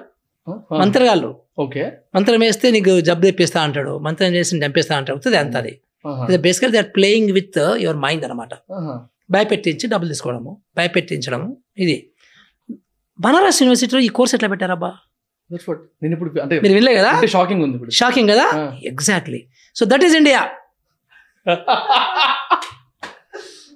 ఇప్పుడు. ఈ విషయాన్ని నేను ఒక స్వీడన్ ఒక స్వీడన్ యూనివర్సిటీలో కానీ చికాగో యూనివర్సిటీలో కానీ ఒక చైనీస్ పెకింగ్ యూనివర్సిటీలో కానీ ఒక సింగపూర్ యూనివర్సిటీలో కానీ చెప్తే ఏమనుకుంటారు వాళ్ళు. నంబర్ వన్ ఒక మెంబర్ ఆఫ్ పార్లమెంట్ అంటాడు. ఇప్పుడు ఉన్నది ప్రస్తుతం parliament member of parliament BJP MP. అని అంటాడు. గంగా నదిలో రాళ్ళు దొరుకుతాయి కదా. ఆ రాళ్ళని చూర్ణం చేసుకొని పౌడర్ చేసుకొని ఒక గర్భిణీ స్త్రీ. తాగితే సో ఆమెకి ప్రసవం చాలా ఈజీగా అవుతుంది అంటాడు. రా రాళ్ళను చూర చేసుకొని తిన్ తాగితే. తాగితే. అంటే ఇప్పుడు మరి ఎడ్యుకేషన్ ఏమనాలి నేను? మన సహా మన health minister government of India health minister right ఆయన గోమూత్రాన్ని ఔషధం కింద పేటెంట్ చేస్తానంటాడు. పేటెంట్గా? ఉమ్, అది చదువుంటాం మీ అంతా కూడా. ఏ- వేరే కంట్రీలో కూడా పేటెంట్ ఆయన ఏమంటాడంటే అసలు గోమూత్రం అనేది మొత్తం సర్వరోగి నివారణ అంటాడు. ఇప్పుడు దీన్ని నేను మళ్ళీ అగైన్ అదే సింగపూర్ యూనివర్సిటీకి వెళ్ళి అదే చికాగో యూనివర్సిటీకి వెళ్ళి మాట్లాడితే మనల్ని ఏమనుకుంటారు వాళ్ళు? నువ్వు ఒక రీసెర్చ్ బేస్డ్గా చేసి దీంట్లో వన్ టూ త్రీ ఫోర్ ఇలాంటి ఔషధ గుణాలు ఉన్నవి ఈ ఔషధ గుణము ఈ పర్టికులర్ రోగానికి నయం చేస్తుంది అంటే అది వేరే విషయం. కదా? సర్వరోగి నివారణ అంటే బిలీఫ్ బేస్డ్ అన్నమాట ఇదంతా కూడా. ఇదంతా belief based so these are very unscientific things very stupid things very superstitious things so ఇవి అభివృద్ధికి అడ్డంకులుగా ఉన్నాయి. తర్వాత ఈ బిలీఫ్ బేస్ని దృష్టిలో పెట్టుకొని దీని చుట్టూ డేన్ చేసుకుంటూ యూత్ని పాడు చేసుకుంటూ ఓట్లు పొందుతున్నారు. ఇది కరెక్ట్ కాదు దేశానికి. చాలా డేంజరస్ దాంట్లో తీసుకెళ్ళిపోవడానికి అవకాశం ఉంది. అందుకని మనం వన్ థర్టీ టూ కాస్త మళ్ళీ వన్ ఫార్టీకి వెళ్ళిపోతాం. స్లోగా. అసలు యాక్చువల్గా వాట్ ఈస్ డెవలప్మెంట్ అసలు ఎందుకు ఈ దేశంలో ఇన్ని వనరులు ఉన్నా ఇన్ని జీవనదులు ఉన్నా ఇంత మంచి భూమి ఉన్నా ఇంత మంచి సహజ వనరులు ఉన్నా ఇంత మానవ వనరులు ఉన్నా ఎందుకు ఈరోజు అసలు అభివృద్ధి చెందలేదు చెందలేకపోతుంది? ఎందుకు మనము ఒక డెవలప్డ్ నేషన్ అనే డిజిగ్నేషన్ ఎందుకు తీసుకోవటం లేదు? ఇంకా డెవలపింగ్ నేషన్ ఇంకా డెవలపింగ్ నేషన్ ఇంకా డెవలపింగ్ నేషన్. ఇన్ని సంవత్సరాలు డెవలపింగ్ నేషన్కి డెవలప్మెంట్ కావడానికి. ఎందుకు అంటే because of these cultural aspects these are the problem otherwise we don't deserve this we don't deserve this kind of unemployment we don't deserve this kind of poverty we don't dis- uh, deserve for this kind of discriminations. Don't deserve this kind of of of mass mass. Actually sir నేనైతే మీరు ఈ క్వశ్చన్కి ఇట్లాంటి answer expect చేయలేదు. మీరు education ఖచ్చితంగా మార్చాలి education qualification eligibility పెట్టాలని ఒక ఒక డిఫరెంట్ వర్జన్లో చెప్పారు which I can actually relate అర్థమవుతుంది నాకు కూడా. అండ్ uh, కొంచెం దీన్ని సైడ్ ట్రాక్ చేసుకుంటూ ఒక ఈ రీసెంట్గా కొంచెం హల్చల్ అయిన ఒక topic one nation one election ఈ టాపిక్ని మీరు సమర్థిస్తారా సమర్థించరా? How do we need to see this అంటే ఫస్ట్ థింగ్ ఏంటంటే ఇట్ ఈస్ నాట్ ఫీజిబుల్ అంటే అది అమలు చేసే దానికి పనికిరాదు. ఇప్పుడు సడన్గా ఒక ఎమ్మెల్యే చనిపోతాడు. Hmm. సడన్గా ఒక రాజకీయ టర్మాయిల్ వస్తుంది. టర్మాయిల్ అంటే ఒక తుఫాన్ లాంటిది వస్తుంది రాజకీయాలలో. గవర్నమెంట్ మారాల్సి వస్తుంది. సో మళ్ళీ ఎలక్షన్ మధ్యంతర ఎలక్షన్స్ పెట్టాల్సి వస్తుంది. సో లేకపోతే పార్లమెంటే మధ్యలో డిజాల్వ్ కావచ్చు. ఓకే సో మధ్య డిజాల్వ్ అయినప్పుడు మరి మళ్ళీ పార్లమెంట్ డిజాల్వ్ అయింది కాబట్టి మళ్ళీ మొత్తం ఎలక్షన్స్ పెట్టాలి. దేశం అంతా అంటే ఇది అసలు పాసిబుల్ కాదు అది? ఎక్సెప్షన్స్ని పక్కకు పెడితే పాసిబుల్ కాదంటారా? అంటే బిజినెస్ ఒక చిన్న డౌట్. నేను యాక్చువల్గా జస్ట్ నా నాకున్న తెలివితో నేను ఆలోచిస్తున్నప్పుడు ఇప్పుడు example last year or one year back two years back కర్ణాటకలో ఎలక్షన్స్ అయినాయి అనుకుందాం. ఆర్ తెలంగాణలో అయినాయి అనుకుందాం. ఇప్పుడు వన్ నేషన్ వన్ ఎలక్షన్ అనేది ఇమీడియట్గా ఆ, అమలు పరచాలి అంటే అది టూ ఇయర్స్కి గవర్నమెంట్ మారిపోయినట్టు లెక్క ప్రకారం. ఆల్రెడీ మొన్ననే వచ్చింది మళ్ళీ. మారిపోయినట్టు. కానీ ఒక్కసారి ఇష్యూ అయితే నెక్స్ట్ అంతా ఎవ్రీ ఫైవ్ ఇయర్స్కి ప్రాపర్గా అయిపోతుంది కదా అని నేను ఆలోచించిన. డెఫినెట్లీ ఫస్ట్ టైం ఇంప్లిమెంటేషన్ కొంచెం ఇబ్బంది ఉంటుంది. బట్ గోయింగ్ ఫార్వర్డ్ అంతే ఇబ్బంది ఉంటుందా అనేది నా question at the same time ఇట్లా ఎక్సెప్షన్స్ ఉన్నప్పుడు ఎక్సెప్షన్స్ని ప్రాపర్గా పరిగణకు తీసుకొని అక్కడ దాని ఆ ఎక్సెప్షన్స్కి సొల్యూషన్ కూడా పెట్టేసుకొని తీసుకెళ్తే కూడా వర్కౌట్ కాదంటారా? అంటే ఇది ఎందుకు వర్కౌట్ కాదంటే మనది చాలా పెద్ద దేశం. రైట్ చాలా పెద్ద దేశం. స్మాల్. కంట్రీ అంటే పెట్టొచ్చు.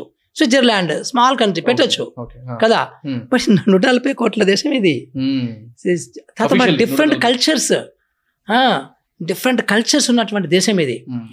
అవసరం కూడా లేదంట నేను ఓకే. అవసరం కూడా లేదు. ఎందుకంటే మనకు యాక్చువల్గా ఈ ఎన్నికలు అనేది ప్రజాస్వామ్యానికి ఒక పునాది లాంటిది.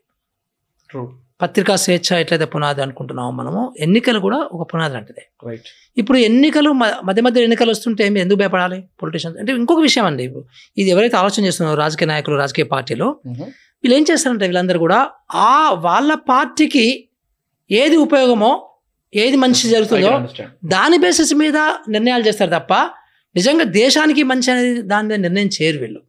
ఫస్ట్ థింగ్ అది that's the problem priority point to decide is that selfishness అనమాట సెల్ఫిష్ టు దేర్ పార్టీ అది నువ్వు తీసేసేసి నప్పుడు ఇవన్నీ నీకు రావు యాక్చువల్గా ఇప్పుడు మీ- చూడండి మీరు ఒక పార్టీ ఇది అనేది ఎందుకంటే ఏ ఆ పార్టీ ఎవరు అంటే సెంట్రల్లో అధికారంలో ఉన్న పార్టీ అంటున్నారు వాళ్ళు. రైట్ మరి నిజానికి మిగతా దేశంలో ఉన్న బోలెన్ని పార్టీలు ఉన్నాయి కదా.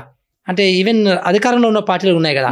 మరి వీళ్ళందరూ ఒక్క పార్టీ అన్నా కూడా ఎందుకు సపోర్ట్ చేయడం లేదని మీరు జాగ్రత్తగా గమనించండి. కదా? ఇప్పుడు బీహార్ని పరిపాలించే పార్టీ ఉంది. వెస్ట్ బెంగాల్ని పరిపాలించే పార్టీ ఉంది ఆంధ్రను పరిపాలించే పార్టీ ఉంది తమిళనాడును పరిపాలించే. పార్టీ ఉంది తెలంగాణను పరిపాలించే పరిపాలించే పార్టీ ఉంది. మరి ఇన్ని పార్టీలు కూడా ఒక్కరన్నా కూడా సపోర్ట్ చేయాలి కదా? ఎందుకు చేయడం లేదు? ఆ ఒక్క పార్టీ ఎందుకు దీన్ని సపోర్ట్ చేస్తుంది? ఆ ఒక్క పార్టీ దీన్ని ఎందుకు ముందు తీసుకెళ్తుంది? దట్ ఇస్ సెల్ఫిష్నెస్ వాళ్ళకి సెల్ఫిష్నెస్ అనమాట అది. సో So- సో అది అది కరెక్ట్ కాదని నా ఉద్దేశం. ఇంకొకటి ఏంటంటే మధ్యలో ఎలక్షన్స్ వచ్చాయండి. So what Hmm. So what ఎంత ఖర్చు అవుతుంది మనకి? ఎంత ఒక నెల రోజులు? అందరం కలిసి మళ్ళీ ఎలక్షన్స్ పెట్టుకుంటాం. ఇప్పుడు నేనంటాను వాళ్ళు? ఎవరి వాళ్ళు. ఎగ్జాక్ట్లీ ఒక వన్ మంత్ పోతుంది. వన్ మంత్ అడ్మినిస్ట్రేషన్ అంతా కూడా దాని మీద ఉంటుంది. ఉన్నది అండి one month we can offer ఐదు సంవత్సరాలకు ఒక వన్ మంత్ ఏముంది పెద్ద నెల? అరవై నెలల్లో ఒక నెల. అండ్ ఒక నెల మొత్తం అడ్మినిస్ట్రేషన్ అంతా పోదు. మొత్తం కూడా. కొంత మేరకి డిస్టర్బ్ అవుతుంది. కానీ ఏమవుతుంది? ఏం కాదు. బికాస్ ప్రజాస్వామ్యానికి అది పునాది కాబట్టి సో అది మనకి నెసరీ ఈవిల్ ఈవిల్ కూడా అన్నాను నెసరీ రిక్వైర్మెంట్ అది. తప్పదు అది మనకి. సో అందుకనే అసలు అది పెద్ద విషయం కూడా కాదు పెద్ద డిస్కషన్ పాయింట్ కూడా కాదు ఏం కాదు అది. నిజంగా అలాంటిది జరిగి ఉంటే అప్పుడే రాజకీయ రాజ్యాంగ పరిషత్తులో పెద్దలు నిర్ణయించే వాళ్ళే అప్పుడే నిర్ణయించేవాళ్ళు. దానికి సంబంధించి ఏం okay. పెట్టలేదు ఇందులో కదా? ఇప్పుడు మీరు చూడండి రాజ్యాంగ పరిషత్ అనేది అప్పుడు అందరు రాజ్యాంగంలో ఉన్నటువంటి రా అప్పుడు ఉన్నటువంటి రాజకీయ పెద్దలు అందరు కలిసి డిసైడ్ చేశారు అది. ఏది? మన కాన్స్టిట్యూషన్ని కదా? అప్పుడు ఇవన్నీ ఆలోచించిన వాళ్ళు. అప్పుడు ఇప్పుడు ఉన్నటువంటి రాజకీయ నాయకులు నేరో మెంటాలిటీ అప్పుడు ఉంటే మనకి ఇంత మంచి రాజ్యాంగం వచ్చి ఉండేది కాదు. చాలా మంది ఏమనుకుంటారు? రాజ్యాంగం అంటే ఒకరే రాసింది అనుకుంటారు.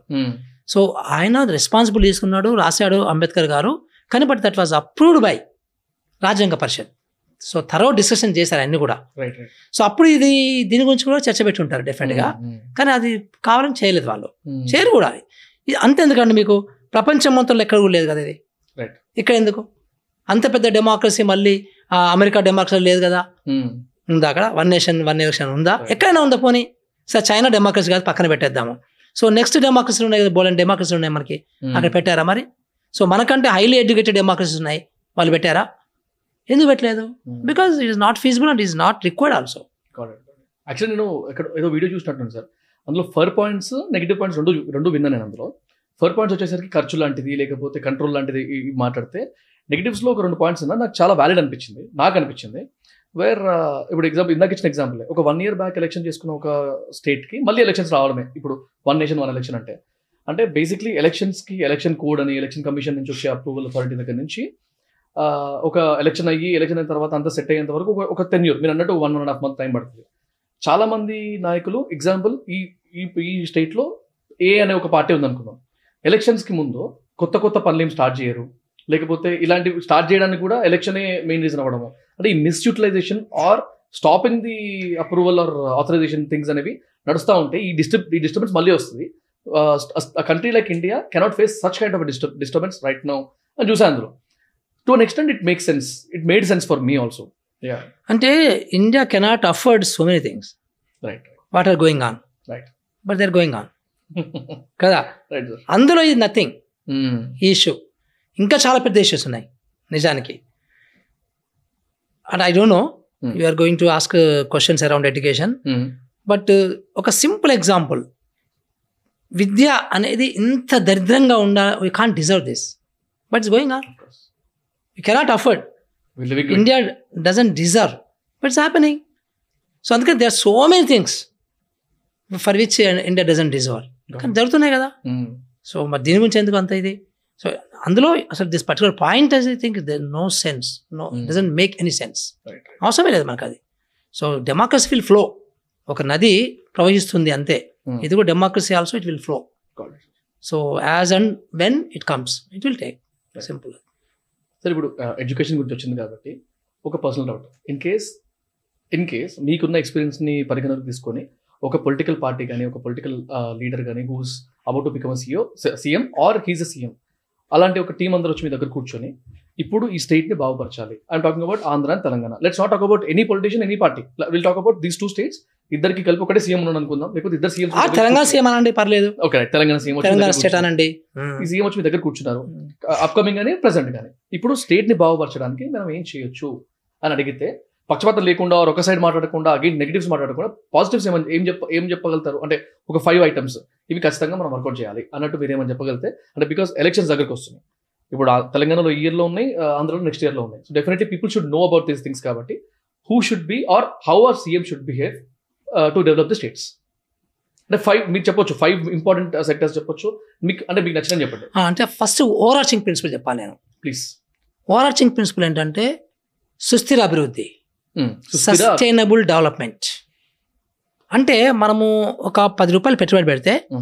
దాని యొక్క రిజల్ట్స్ ఎంత కాలం ఎక్కువ కాలం ఇవ్వగలిగితే ఆ రకమైన అది మంచి ప్లాన్ అవుతుంది. రైట్ కదా? సో ఇప్పుడు మనకి సస్టైనబుల్ సస్టైనబుల్ డెవలప్మెంట్ గోల్స్ అంటే ఎస్డిజి అంటారు. లైక్ ఐక్యరాజ్య సమితి వాళ్ళు ఫ్లోట్ చేశారు. ఎందుకు అది వాడారు? సస్టైనబుల్ డెవలప్మెంట్ గోల్స్ ఎందుకు వాడారు? ఇప్పుడు అంటే వెరీ సింపుల్ లాజిక్ మీరు. ఇప్పుడు ఒక ఒక పేదవాడు ఉన్నాడు. ఒక పేద బెస్త వాడు ఉన్న బెస్త అతను ఉన్నాడు. బెస్త అంటే చేపలు పట్టే అతను. రైట్. అతనికి చేపలు ఒక రెండు చేపలు ఇవ్వడము బెస్టా? లేకపోతే చేపలు పట్టించడం నేర్పించి దానికి సంబంధించి ఒక వల ఇవ్వడం బెటరా? Second which is more sustainable second option Second second option. Gratification కంటే teaching skill exactly so that is called sustainable long term yeah కదా? సో అది జరగాలి అంటే ఇప్పుడు ఇప్పుడు చేస్తున్న ఇప్పుడు ఉన్నటువంటి పాలకులు మొత్తం దేశం మొత్తం ఇట్లాగే ఉంది. మన తెలంగాణ కాదు తెలంగాణ ఇంకా వరస్ట్ ఉంది. ఏంటంటే నాకు ఓటేయాలి.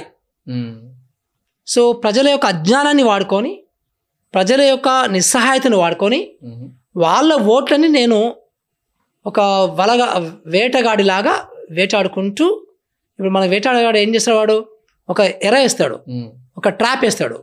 కదా? వేసుకొని పట్టుకుంటాడు.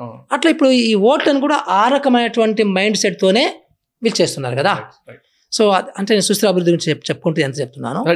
సో ఇప్పుడు తెలంగాణలో మనం తీసుకుంటే ఏ రాష్ట్రానికైనా వర్తించు వర్తిస్తుంది ఇది. Hmm. కొన్ని ఫండమెంటల్స్ ఉంటాయి అబ్బా. ఏంటంటే ఫస్ట్ అసలు కుటుంబం అనుకుందాం. Hmm. కుటుంబమే ఒక రాష్ట్రం అనుకుందాం. రైట్ రైట్ ఈ కుటుంబంలో మనము ఆలోచన చేస్తున్నప్పుడు ఫస్ట్ కుటుంబానికి ఏం కావాలనుకుంటాము? సస్టైనబిలిటీ గురించి దృష్టి పెట్టుకున్నప్పుడు. అంటే నా పిల్లలకి నేను నాణ్యమైన విద్య ఇవ్వాలనుకుంటాను అనుకోనా? అదే కదా ఫస్ట్ ప్రయారిటీ కుటుంబానికి మోస్ట్ ఇంపార్టెంట్ కదా? మా తాతల దగ్గర నుంచి అదే చెప్తారు. ఎక్కడి నుంచైనా అంటే కుటుంబం డెవలప్మెంట్ అయినా ఒక రాష్ట్రం డెవలప్మెంట్ అయినా ఒక సమాజం డెవలప్మెంట్ అయినా దట్ ఈస్ అ దీ థింగ్ రైట్ కదా? Right. అట్లాగే కుటుంబానికి అది ఒక ప్రియారిటీ ఈక్వల్లీ ఇంకొక ప్రియారిటీ ఏంటంటే ఏమైనా ఆరోగ్యం బాగాలేనప్పుడు కాపాడుకోవాలి. హెల్త్ యా హెల్త్ అంటే కుటుంబాన్ని నా కుటుంబాన్ని నేను కుటుంబ పెద్దగా ఉన్నప్పుడు నా కుటుంబాన్ని కాపాడుకోవడం అనేది హై ప్రియారిటీ అవుతుంది. రైట్ హైయెస్ట్ ప్రియారిటీ అవుతుంది. సో ప్రాణాలు కాపాడుకోవడము తర్వాత ఫ్యూచర్లో డెవలప్మెంట్ కావాలంటే నా పిల్లలకి నాణ్యమైన విద్య ఇచ్చుకోవడము. సో స్కిల్స్ ఇచ్చుకోవడము ఒక మంచిగా జాబ్స్ క్రియేట్ చేయడం. Right that is my family goal the same family goal expands to the whole state simple logic so నాకు కొంచెం ఆదాయం పెరుగుతుంటే మంచి ఇల్లు కట్టుకుంటాను. నాకు మంచి ఆదాయం పెరుగుతుంటే నేను కొంచెం నా లగ్జరీస్ని కొంచెం ఎక్స్పాండ్ చేసుకుంటాను. ఒక మొబైల్ ఫోన్ కొనుక్కుంటాను ఒక స్కూటర్ కొనుక్కుంటాను ఇంకొంచెం డబ్బు ఉంటే కార్ కొనుక్కుంటాను ఇంకొంచెం డబ్బు ఉంటే నేను కొంచెము ఇంకా వేరే ఫెసిలిటీస్ పెట్టుకుంటాను. పెద్ద భాషలో ఇన్ఫ్రాస్ట్రక్చర్ ఎస్ ఇన్ఫ్రాస్ట్రక్చర్ సో ఇవన్నీ కూడా యా ఇన్ఫ్రాస్ట్రక్చర్ కదా? So the same thing for the state also కదా? కానీ వీళ్ళు ఏం చేస్తున్నారు? అవి చేయకుండా ఓట్లను పొందడానికి ఫ్రీ బీస్ ఫ్రీ బీస్ ఫ్రీ బీస్ గ్రాటిఫికేషన్ ఇన్స్టెంట్ గ్రాటిఫికేషన్ అది దానివల్ల డెవలప్మెంట్ రాదు. సస్టైనబుల్ డెవలప్మెంట్ రానే రాదు నీకు అది. సో ఇంకొక విషయం ఏంటంటే ఈ నాణ్యమైన విద్య అనేది రావడానికి చాలా మంది ఏమనుకుంటారంటే మన పేద దేశం ఇట్లాగే ఉంటుంది కావచ్చు అనుకుంటారు. అంటే మన పేద దేశం కాబట్టి ఉస్మానియా ఆసుపత్రి అట్లాగే ఉండాలి. మన పేద దేశం కాబట్టి ప్రభుత్వ స్కూల్ ఇట్లాగే ఉండాలి అని అనుకుంటాం. చాలా తప్పన్నమాట ఇది. సో అంటే మనము అందరము సినిమాలలో డ్యూయట్ సాంగ్స్ షూటింగ్ అయినప్పుడు అక్కడ రోడ్స్ చూసి అక్కడ బిల్డింగ్లు చూసి అక్కడ బ్యూటిఫికేషన్ అంతా చూసి ఆ భలే ఉంది భలే ఉంది అనుకుంటాం. కానీ మన దేశం అట్లా ఎందుకు లేదనుకో? విచిత్రం ఏంటంటే కదా. ఇంకా దరిద్రం ఏంటంటే ఇక్కడ ఐఏఎస్ ఆఫీసర్లు ఇంజనీర్లు పొలిటీషియన్స్ అక్కడికి పోయి అబ్బా భలే ఉంది గ్రేట్ అనుకుంటారు. కానీ మన దేశం అట్లా ఎందుకు లేదు? అని ఎవరు ఆలోచించాలి ఏంటి విచిత్రం? అక్కడ ఎంజాయ్ చేస్తారు అది మర్చిపోతారు. మళ్ళీ ఇక్కడికి వచ్చి మళ్ళీ కథ మామూలే. మళ్ళీ నాకు ఈ రోజు ఎంత లంచం వచ్చిందా? సో నేను ఇవాళ ఎవరిని మోసం చేసినా? ఉమ్, సో నా కుటుంబమా? నా ఆస్తుల? నా ప్రాపర్టీ? ఇంతే. అంటే దట్ అగైన్ కల్చరల్ ఆస్పెక్ట్ అంటే ఒక పక్క నైబర్కి నేను వాళ్ళ మంచి కూడా నా రెస్పాన్సిబిలిటీ ఉమ్, నా విలేజ్లో ఉన్నటువంటి అందరి రెస్పాన్సిబిలిటీ కూడా నేను కూడా తీసుకోవాలి. నేను కూడా తీసుకోవాలి. అందరు తీసుకోవాలి నేను కూడా తీసుకోవాలి.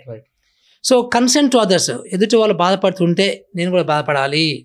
సో ఎదుటి వాళ్ళు పావర్టీలో ఉంటే నేను కూడా బాధపడాలి. ఎదుటి వాళ్ళ అవసరం అని అనుకుంటే నా అవసరాన్ని నేను నా టైంని వాళ్ళకు కూడా ఇవ్వాలి. ఇలాంటి ఒక షేరింగ్ హ్యాబిట్ ఒక షేరింగ్ యాటిట్యూడ్ లేకపోవడం కూడా కల్చరల్లీ ఒక డిఫిషియన్సీ ఉమ్, మన దేశంలో మన రాష్ట్రంలో. సో ఇప్పుడు ఈ రాజకీయ నాయకులు ఇలాంటి భావజాలం లేకపోవడం మూలాన ఉమ్. చాలా ఈజీగా ప్రజల్ని మోసం చేస్తున్నారు. సో ఇప్పుడు హెల్త్ విద్య ఎడ్యుకేషన్ అంటే ఈ రెండు ఫస్ట్ ఫస్ట్ థింగ్ రైట్ దీనికి మొత్తం ఉన్న బడ్జెట్ మొత్తం మేము ట్యాక్సెస్ సబ్సిడీస్ మొత్తం దీనికి ఖర్చు పెట్టడం కాదు. చాలా మంది ఏమనుకుంటారు మురిసారికి ఏం లేదు ఇదే మొత్తం మీ దీనికే పెట్టమంటుండే అనుకుంటారు.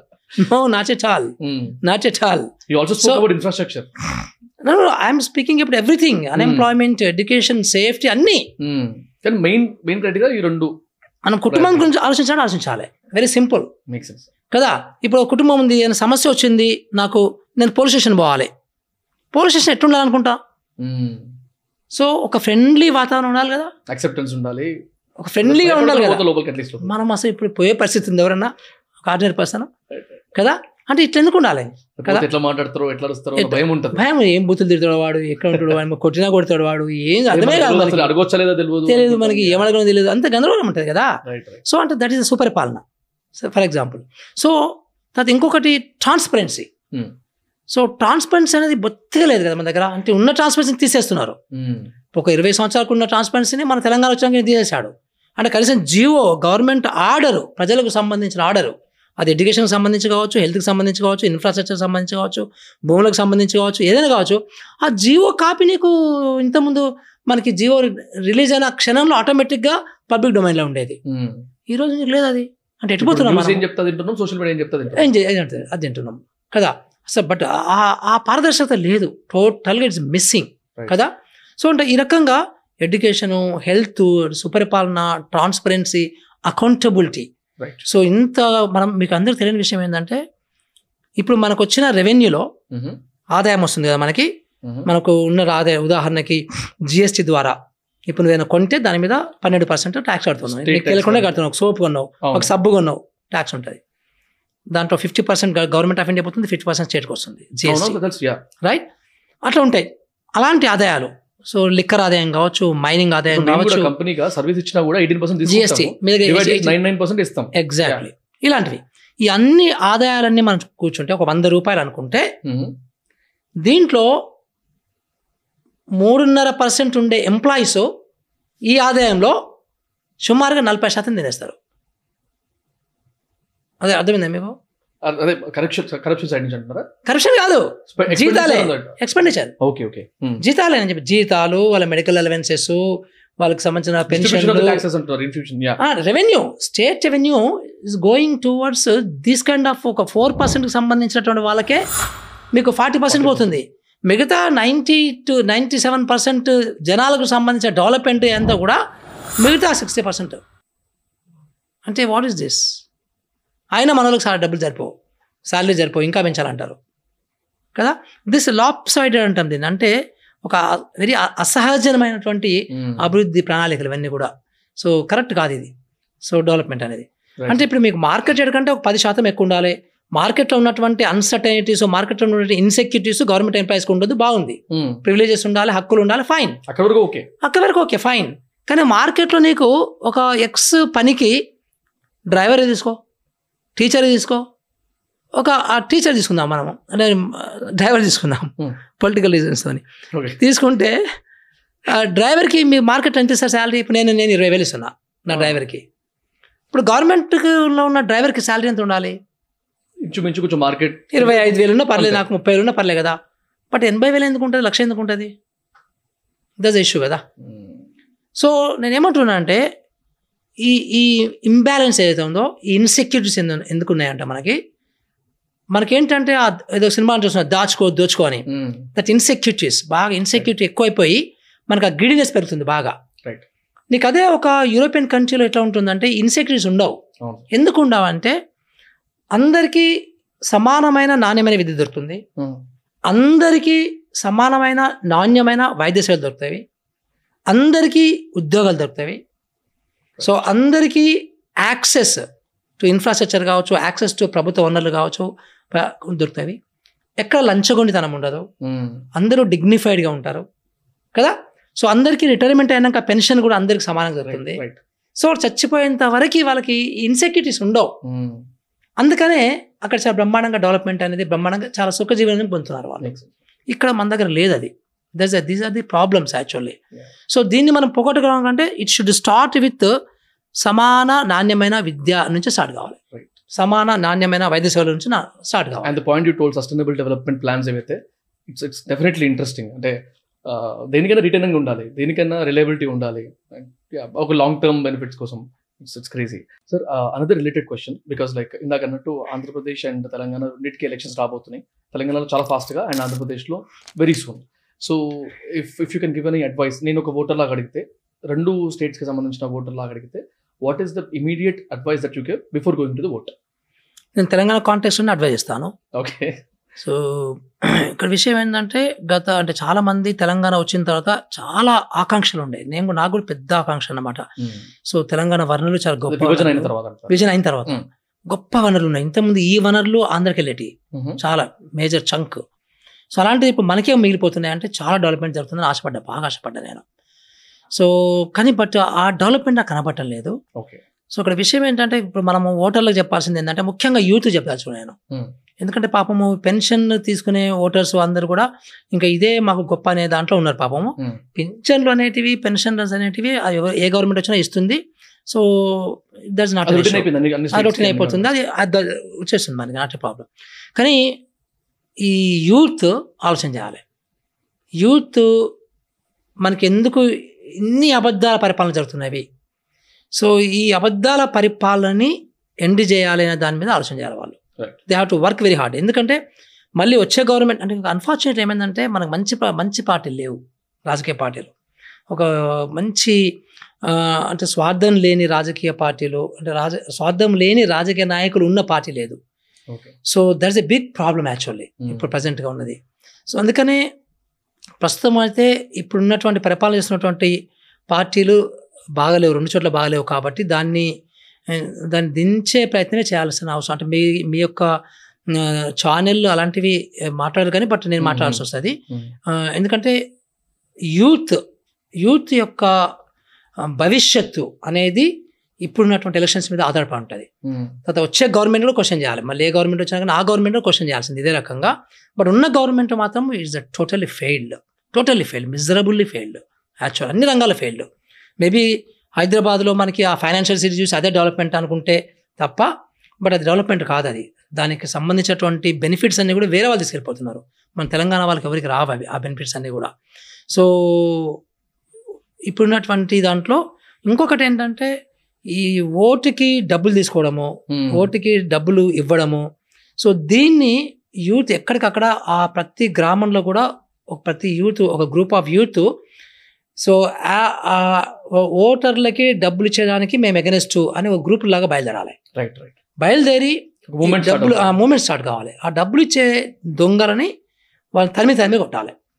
సో అది ఫస్ట్ స్టెప్ అది. అది ఇంకా చాలా ఫ్యూచర్ మనకు చాలా ఉంది కానీ ప్రస్తుతానికి అంతకంటే ఎక్కువ చేయలేము మనము. అది కనీసం ఆ ట్రెండ్ అన్న మనము చేయగలిగితే ఇప్పుడు మేము డబ్బులు కొనుక్కొని ఓట్లు కొనుక్కొని మేము దోషేసుకుంటాము అనే అన్న తగ్గుతుంది కనీసం. రైట్ ఆ ఆస్పెక్ట్ అన్న మనం చేయగలిగితే చాలు. అండ్ సార్ ఇంకొక చిన్న అంటే నవ్ బర్నింగ్ టాపిక్ ఇంతవరకు నేను ఎక్కడ మాట్లాడలేదు. అండ్ ఇది మాట్లాడితే ఎలా తీసుకుంటారో కూడా తెలియదు జస్ట్ మీ ఒపీనియన్ బికాజ్ మీరు ఇక్కడ వాలంటీర్ రిటైర్మెంట్ తీసుకున్న తర్వాత రీసెంట్గా ఒక త్రీ ఫోర్ ఇయర్స్ మీరు ఆంధ్రప్రదేశ్లో కూడా వర్క్ చేశారు కాబట్టి అడ్వైజరీ స్కూల్స్లో అడ్వైజరీ మెంబర్ లాగా. అడ్వైజర్ సలహాదారు.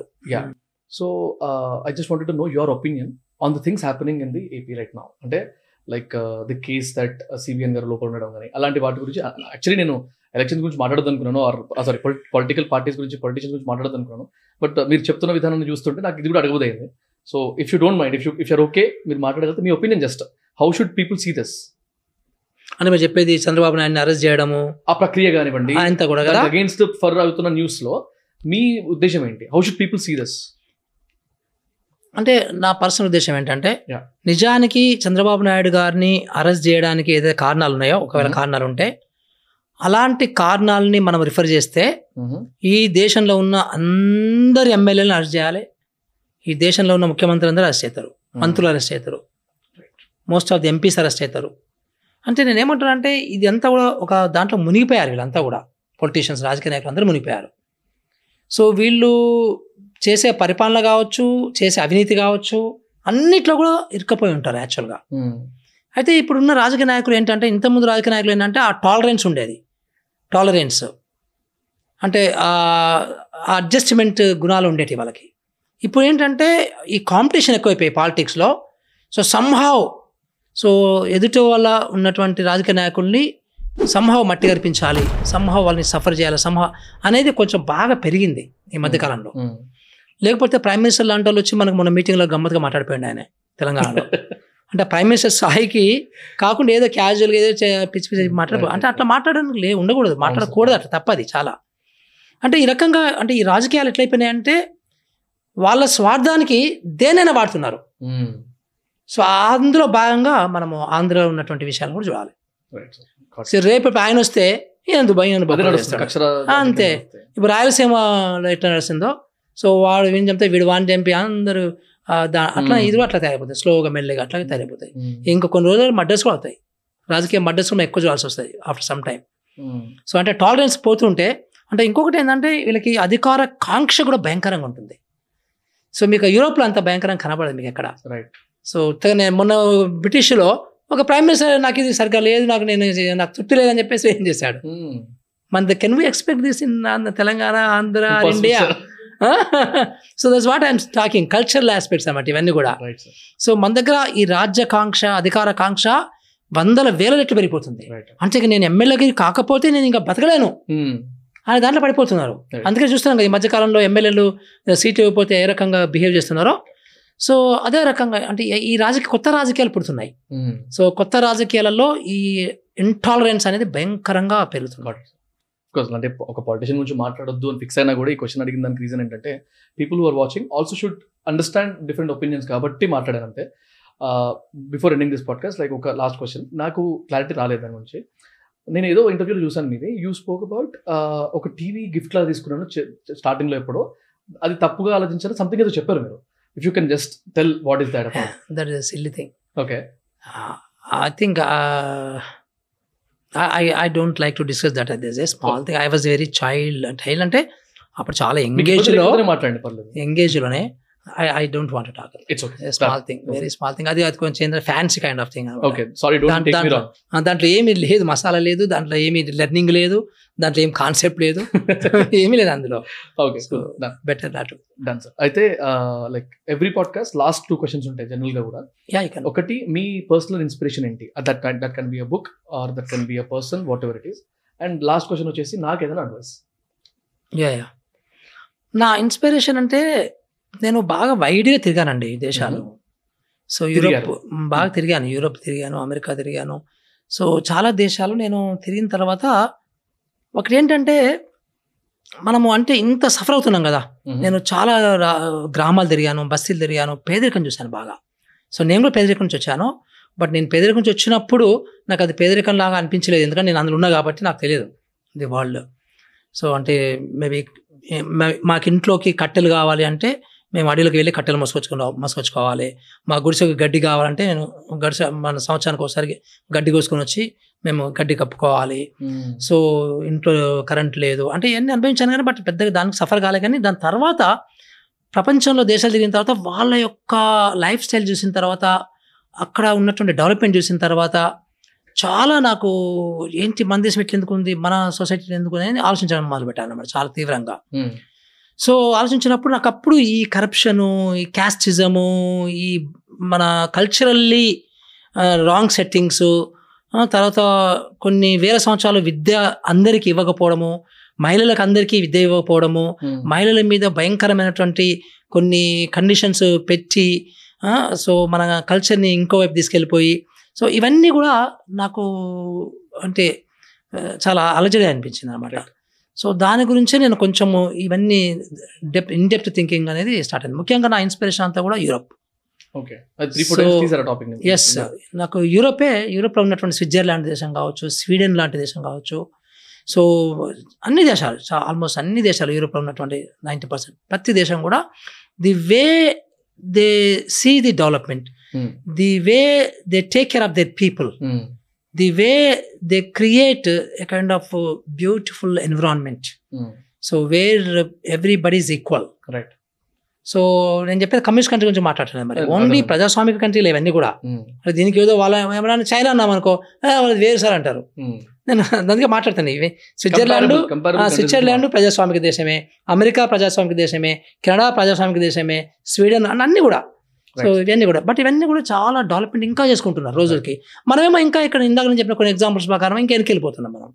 These are the issues bothering ఏమే అన్నమాట so Europe is my inspiration I should tell you so మీకు ఇచ్చే అడ్వైజ్ ఏంటంటే మీరు ఈ పొడోకాస్ట్ ద్వారా కావచ్చు మీ యొక్క కమ్యూనికేషన్ సెక్టార్లో మీరు చేస్తున్నటువంటి ఇవన్నిటి ద్వారా ఏంటంటే సాధ్యమైనంత వరకు ఈ ప్రస్తుత రాజకీయాలలో ఉన్నటువంటి ఏదైతే మలినాలు ఉన్నాయో కరప్షను క్యాస్టిజము సూపర్స్టిషన్స్ కులాల్ని వాడుకోవడము మతాల్ని వాడుకోవడము సో ఒక డెవలప్మెంట్ ఎజెండా లేకపోవడము సుస్థిర డెవలప్మెంట్ అనే ఎజెండా లేకపోవడము ఇలాంటి వాటి మీద కూడా మనము యూత్కి కరెక్ట్ ఇన్ఫర్మేషన్ ఇవ్వడం అనేది important make sense thank you very much for the advice and thank you thanks for your time thank you very much all the best you you.